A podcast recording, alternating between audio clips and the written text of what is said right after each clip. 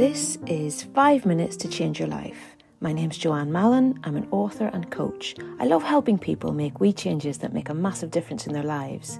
Give me five minutes of your time today. Just might change your life.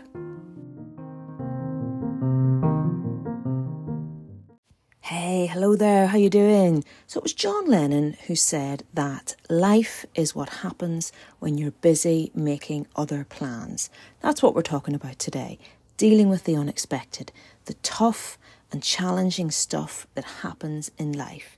You didn't want it, you didn't ask for it, and yet you've got to crack on and deal with it. And my guest today knows very well what this is like, as she will tell you.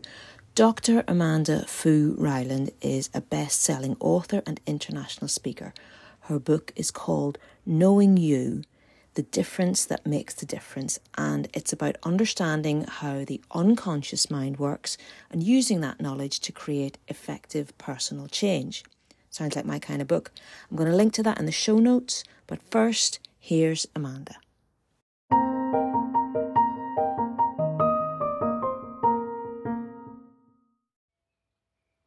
I do a lot of public speaking, and one of the things I really like to share with the audience, whether I'm speaking for 10 minutes or whether I'm speaking for an hour, is a mindset that really helped me to overcome life's curveballs. And I've had many, many curveballs hit since 2013. Some of those, just to give you some context, um, I was diagnosed with kidney cancer. I then sadly lost my husband a year and a day later. Um, the day after I'd had my surgery, a year later, Keith sadly passed away. I then met uh, a new life partner, and having had three long term relationships with men, you would think that the life partner probably would be with a man, but I actually fell in love with a woman um, who I've now married, and at the age of 52, we had twin baby boys. Um, I didn't carry them, Sarah did. She's 14 years younger than me. But you get a sense that with that comes lots of curveballs and people's comments and people's takes on how one should be living one's life. One of the things that um, really helped me was to have this mindset that whatever is before me is for me. And therefore, when I was diagnosed with kidney cancer, one of the first things I did was really take on board this mindset of it's an adventure I hadn't chosen to go on, but I'm on it anyway, so I may as well look at, at it through adventurous eyes. And more importantly, what has this been sent to teach me? What is before me is for me. Equally, when I lost Keith, um, I found it a little trickier to apply that mindset initially because we do need to allow, uh, allow ourselves to grieve. However, this mindset really came into play once I'd um, healed from that loss and was able to look at all the things that I could learn from losing somebody I've been with for 19 years and how I could help other people.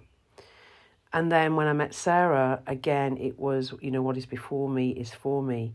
It's what can I learn from this experience? And I learned so many wonderful lessons, having now been married seven years. And as I said, you know, twin baby boys at the age of 52. Uh, about a month before Sarah and I were due to get married, we were cycling from Courchevel in the south of France to York in Yorkshire. And sadly, another curveball hit, and that was the sad news that we had lost Sarah's mum, who had just turned 60 that year in a diving accident in Perth, Western Australia. She'd been killed by a great white shark while, while out diving with her dive buddy, a month before we were due to get married. We still got married, and Sarah also embraces this mindset of this has been ten- sent to teach me something.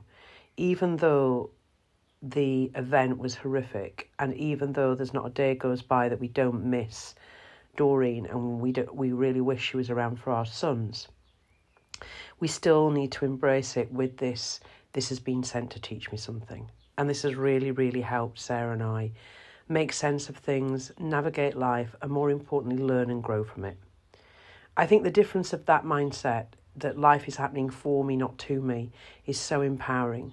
When we come from a life is happening to me, we tend to be a victim, and therefore we give all our power away, and we're at the mercy of conditions or environments changing in order for us to have any change at all. So I really, really would invite you to take whatever curveball comes your way and rather than say, think this is happening to me, it's happening for me, it's before me, and therefore, what can I learn? And more importantly, remember, it's your life, live it.